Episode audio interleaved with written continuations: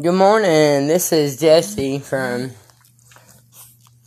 Fallen Angels Saved by Grace. This morning I just wanted to talk to y'all about no fear. The Bible says, Be not afraid or dismayed at this great multitude, for the battle is not yours but God's. Second Chronicles twenty fifteen.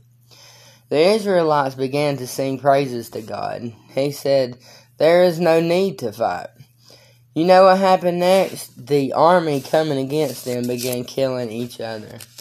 In verse 20, Jehoshaphat stood and said, Believe in the Lord your God, and you shall be established. Believe his prophets, and you shall prosper. Isn't that amazing? No one escaped.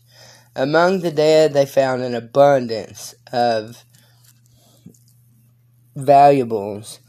All we have to do is trust and believe in the power of Jesus Christ. In 2 Timothy 1 7, it says, For God has not given us a spirit of fear, but of power and of love and of sound mind.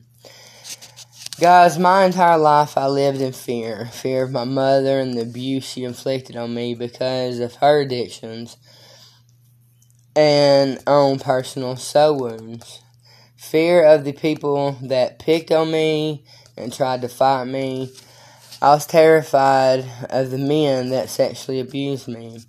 And when I turned to meth, the fear became so astronomical, it was unbearably paralyzing. I was scared for my life. People were after me that wasn't really there. I heard them, seen them, I felt them, I even witnessed the devil dancing on the closet door. He truly believed I was one of the ones he would win. But little did he know that my God is much bigger.